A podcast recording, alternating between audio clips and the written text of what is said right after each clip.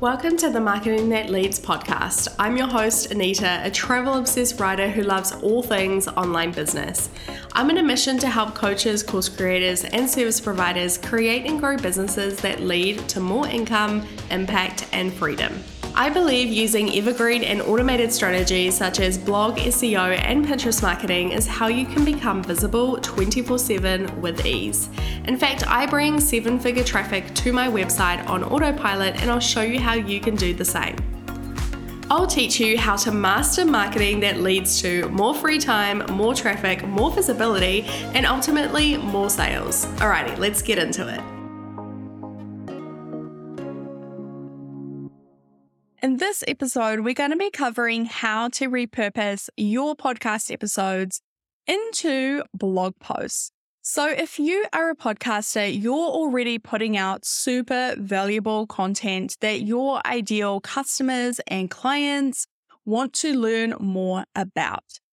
And did you know that you can easily repurpose that content into optimized blog posts that last forever? Blog posts are evergreen, truly. so, today I'm going to be showing you two ways that you can actually do this, two different workflows that I recommend. But before we get into it, let me explain why you should be doing this in the first place. So, the biggest question that comes up when I say the word blogging is normally is blogging dead? And I'm here to tell you right now no, it is not dead at all. I have been a blogger for over 10 years now, and I can confidently say that I am earning a full time wage from just my blog. And so are many others out there. Think about how many times per day you go to Google. You want to find an answer to your question, you want to find a solution to your problem. Well, it's most likely that your ideal customer and clients are actually doing the same. And so, if you create blog posts, you can actually show up in front of them on Google and say, Hey, I have the solution to your problem. All right, so let's go through some different ways as to why this is really important and why I truly think that you should be repurposing every single podcast episode into a blog post. Number one is relying on an algorithm is risky. So, if you're building your business on a platform that can change the algorithm at the drop of a hat, or maybe it's terms of service, or maybe even get banned in your country, or they're changing the content formats and the way that you actually create content, they can be super, super frustrating. And I know that we have all experienced this with social media, particularly Instagram, over the last few years. And it's also really risky to build your entire business on a platform that can change just like that. So, you know, there have been many people in the space who have lost their entire Instagram accounts and lost access to all of those people. So, if you build your entire business on the likes of Instagram, it is super risky because you're relying on that platform or that algorithm to keep your account and your content up. And you just never know. You do not own that platform, you are simply renting a space.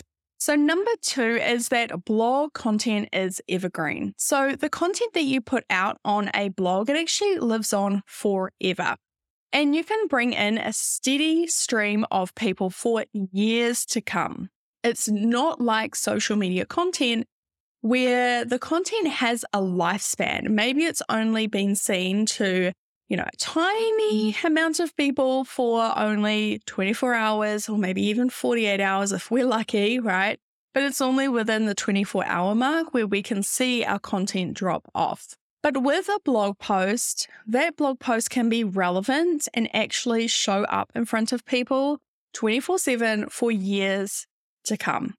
So the content that you create on a blog, it actually has a higher ROI, which means return on investment, than a lot of other platforms that you create content for. Now, I want to give you an example of this. So I have a blog post that I published in 2016, 2016, and it took me three hours to actually write and create this blog post.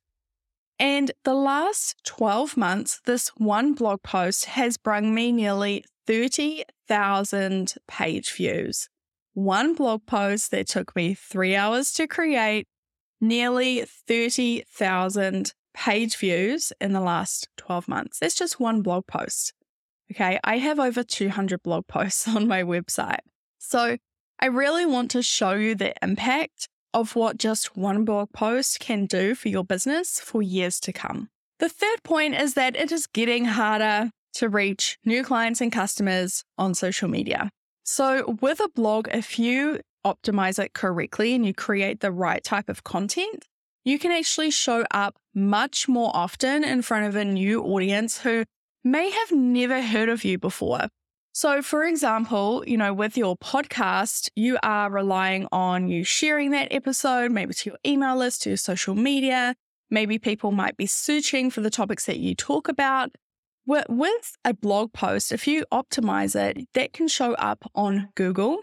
And so, if someone is typing in a search term, a question, and your blog post comes up, they are taken to that blog post, which means they're taken to your website and they may have never come across your podcast before. So they may come across your podcast, they might subscribe, they might listen to your episodes, and then maybe dig into your other parts of your website, maybe your About Me page, or if you have services or products, they may delve into that as well. And so you're showing up in front of people who may have never, ever heard of your podcast or your business before. And that's a great opportunity to get your business and get mass visibility 24 7. So, with social media marketing, it's becoming increasingly harder to find you people to join your community, to subscribe to your podcast, right?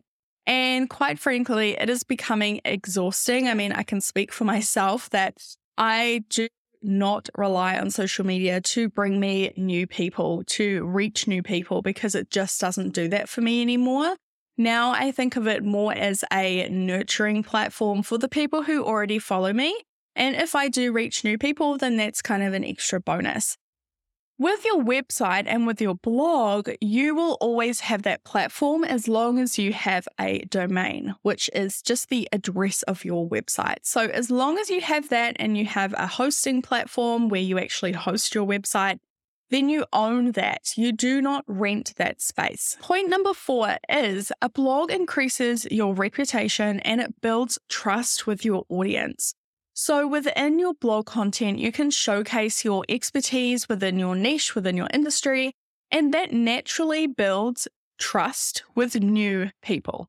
You can really show people how much you are an expert in your space and this leads to obviously more customers, more clients, more email subscribers, and more listens to your podcast. So, this is a great way to build that trust within your industry, especially if you are a newbie out there. But if not, if you have been in the space for a while, this just helps you build trust even more than you already have. And then the last point that I want to hit home about is it improves your podcast SEO. So, by having content that goes hand in hand with your podcast episodes, it shows search engines that you have valuable content, and then they are more likely to favor your website and your podcast in the search engines. So, by creating even more valuable content for your ideal listener, this is going to help with your podcast, which is incredible. So now I have gone through five reasons why you should start seriously thinking about turning your podcast episodes into blog posts. Now I want to go through two different workflows and how you can turn your episodes into blog posts in the first place. Okay. So the first way is by repurposing the content that you already have. So, for example, let's pretend that your podcast episode is published. So, what you would do here is you would take the episode and you would transcribe it and you would format it into a blog post. Now, I'm going to say that this workflow, the first one that I'm talking about, this is the easiest way to repurpose your episode. The biggest piece here is the formatting. You need to make sure that you are formatting it for a blog post. For SEO. Let me just say right here, right now, a transcription alone is not a blog post. If you're simply copy and pasting your transcription to your website, you need to stop doing that today because that is actually not helping you. That is hurting you. The truth is is that a transcription is not how we would read a blog post, okay? Because when we are talking, we're adding in lots of extra language, right? But with writing, we can be much more precise and to the point. So, when you take your transcription, you need to make sure that you are adjusting it slightly by formatting it into that blog post format. Now, one of the biggest things that you need to do here is actually break it up into different sections. Okay. And I actually have a seven step checklist that you can take to optimize your blog post, your podcast show notes, and actually format it correctly. So if you want to go grab that, it's a free resource that I have. I'll make sure that I link to it in the description. Workflow number two is when you actually create a blog post that is complementary to your podcast episode. And within this blog post, you actually give extra resources and tips to the readers. What you could do here is you could take your podcast outline or your podcast script, if you do create one, and you would use that as an outline for a blog post, but you would go deeper.